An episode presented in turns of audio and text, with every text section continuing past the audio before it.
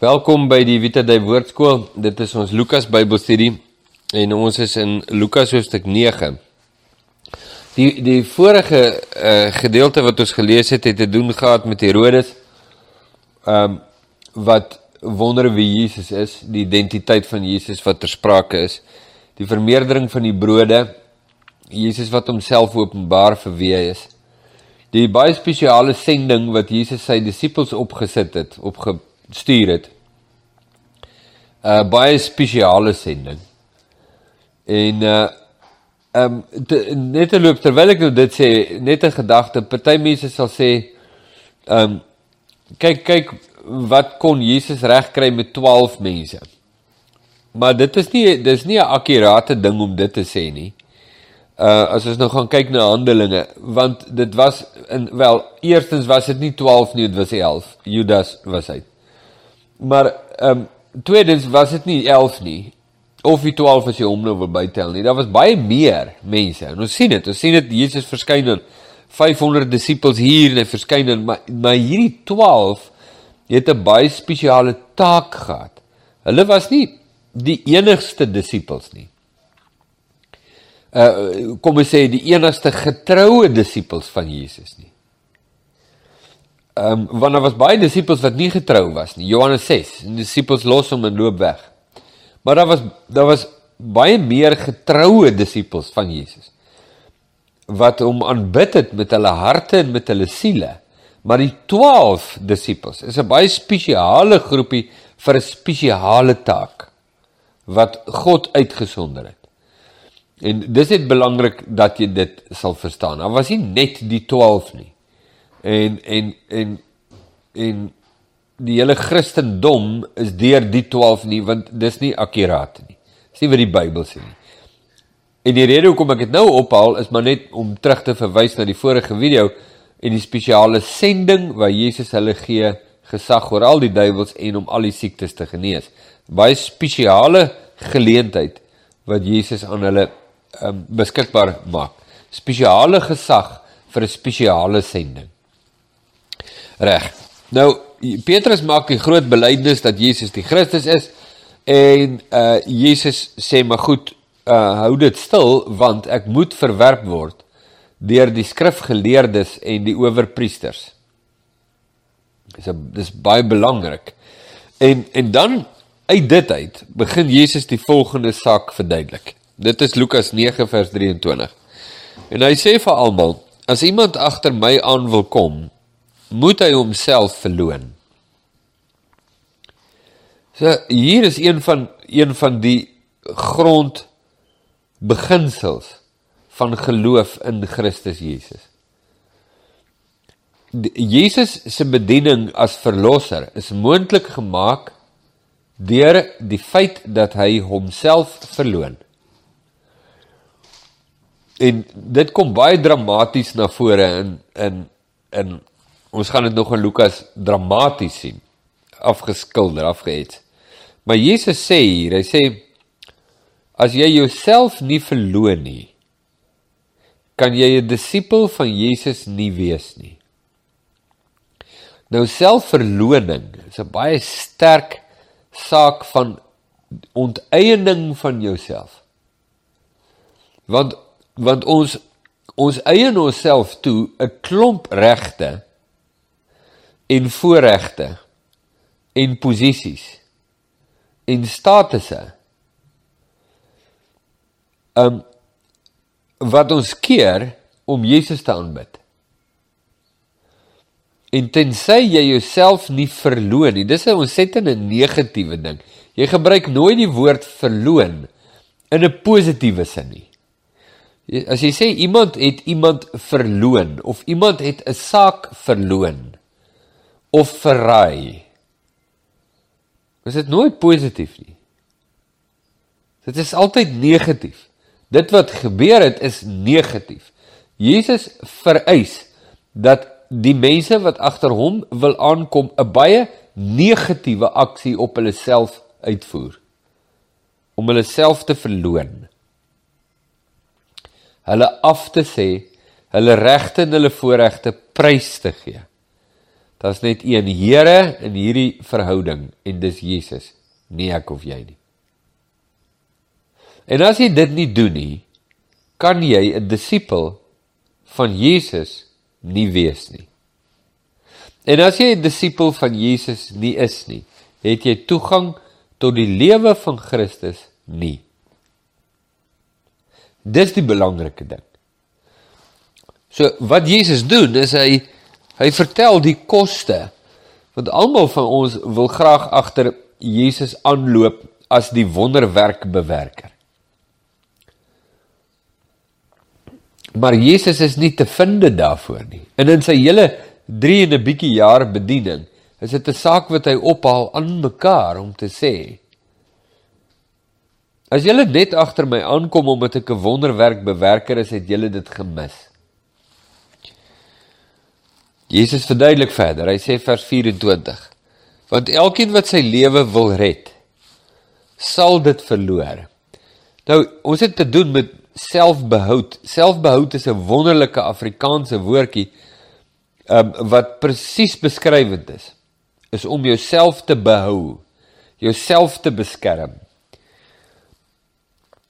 En en 'n disipel van Jesus moet hierdie ingebore primitiewe instelling van 'n mens om homself te behou om te veg vir sy selfbehoud prys gee. 'n Disipel moet dit prys gee. So 'n ontsettende ding. Want as God vir jou iets vra wat tot jou verwoesting sal lei, sal jy gehoorsaam wees? Jy kan nie gehoorsaam wees as jy jouself nie prys gee nie. En as jy nie gehoorsaam is nie, kan jy die lewe nie hê nie. Dit is vir my eintlik skokkend om te verstaan dat mense dit vir hulle self 'n evangelie ontwerp waarin gehoorsaamheid absoluut geen rol speel nie hoef nie gehoorsaam te wees, dis nie nodig nie. Jy kan God ongehoorsaam wees. Jy kan teen hom rebelleer. Jy kan besluit of jy iets wil doen. En dit het geen uitwerking op jou gees jou geestelike lewe nie. Dis nou al dis die mense. Jy is nog steeds deel van verlossing, jy is nog steeds deel van die koninkryk en en jy en dis net dis die evangelie wat baie mense verkondig. Ek wil nou sê skaamteloos. Dis nie wat Jesus verkondig nie. Dis nie wat hy sê nie. Hy wat homself wil red. Hy wat aan mekaar vir homself kies. En daar's soveel situasies waarin ek en jy vir onsself kies. Ons kies vir onsself behoud in ons eer en ons posisies en ons en ons besittings en en ons statusse en ons belange en ons kies onsself. Ons wil nie doen wat Jesus sê nie want ons wil nie onsself prys gee nie. Jesus sê daarom sal jy jou lewe verloor. Want hy wat sy lewe wil red, sal dit verloor. Maar elkeen wat sy lewe om my ontwil verloor, hy sal dit red. Dis baie duidelik. Wat baat dit 'n mens tog as hy die hele wêreld wen, maar homself verloor of skade aandoen? Want elkeen wat hom skaam vir my en my woorde, vir hom sal die seun van die mens hom skaam wanneer hy kom in sy heerlikheid en die van die Vader en van die heilige engele.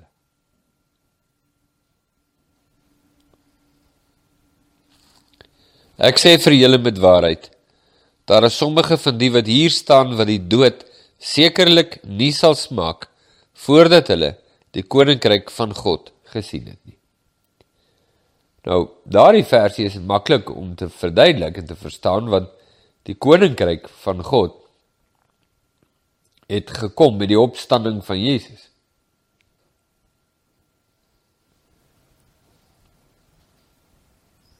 En En almal van hulle wat hier staan behalwe Judas het dit gesien. Het die opstanding van Jesus gade geslaan was getuies van sy opstanding dat hy opgestaan het. Nie Judas nie. En hier is 'n belangrike ding in Johannes 12 verduidelik Jesus van die saad wat moet val in die grond en as die saad nie doodgaan nie, dan kan dit nie vrug bring nie. En hier is 'n beginsel van die Christelike lewe.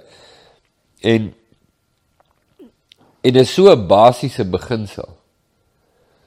En dit is natuurlik die twee dinge wat my wat my opval hieroor is die een is dat in alle beradingssituasies is dit die deurslaggewende faktor altyd. Altyd. Is wie verloon jy? Jesus of jouself? Die vraag is nie is jy in die praise and worship en het jy jy weet sendingwerk gedoen? Die vraag is wie verloon jy? Wie se regte sweer jy af? Jesus se of joune? As jy Jesus se regte afsweer, sal jy die lewe verloor. As jy jou eie regte afsweer ter wille van Christus, dan sal jy die lewe verkry. So 'n belangrike ding. Dis die een ding wat my wat my raak. Die ander ding is is dat mense dit regverdig dat hulle vir hulle self lewe.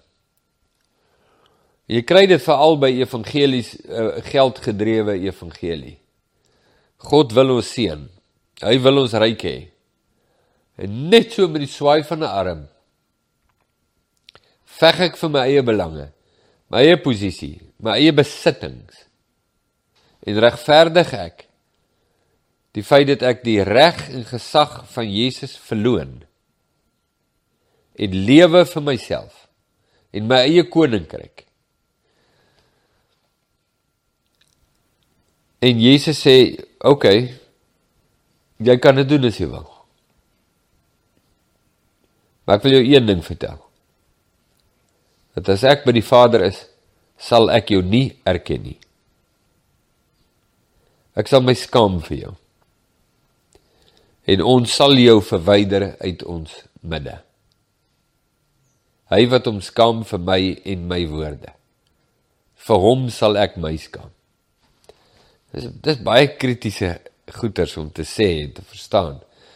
Maar ek wil jou nou 'n waardevolle wenk gee. Uh dit baat jou niks om hierdie te probeer wegverduidelik nie. Niks nie. Dit baat jou niks nie.